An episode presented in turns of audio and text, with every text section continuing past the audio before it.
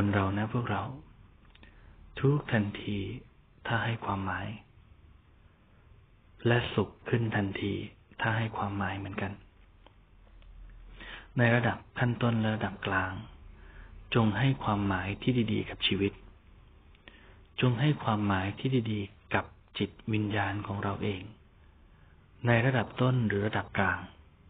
จงฉลาดในการให้ความหมาย ในระดับสูง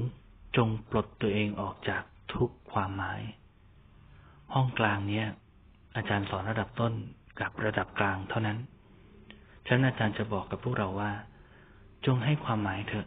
แต่ให้ความหมายที่เป็นคุณ เป็นประโยชน์ เป็นปิติสุข เป็นอบอุ่นใจต่อจิตวิญญาณของเราเอง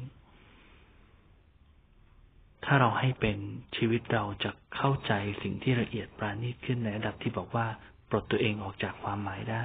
นะครับ ที่ต่างประเทศเนี่ยมีวิธีการบำบัดคนไข้ด้วยวิธีการให้ความหมายของชีวิตนะ เมืองไทยอาจจะยังไม่เคยได้ยินคำนี้นะครับ หรือว่าอาจจะยังไม่ค่อยคุ้นเคยกับแนวนี้ เราเรียกว่าแนวการบำบัดแบบโรโกเทอราปีการบำบัดความหมายของชีวิต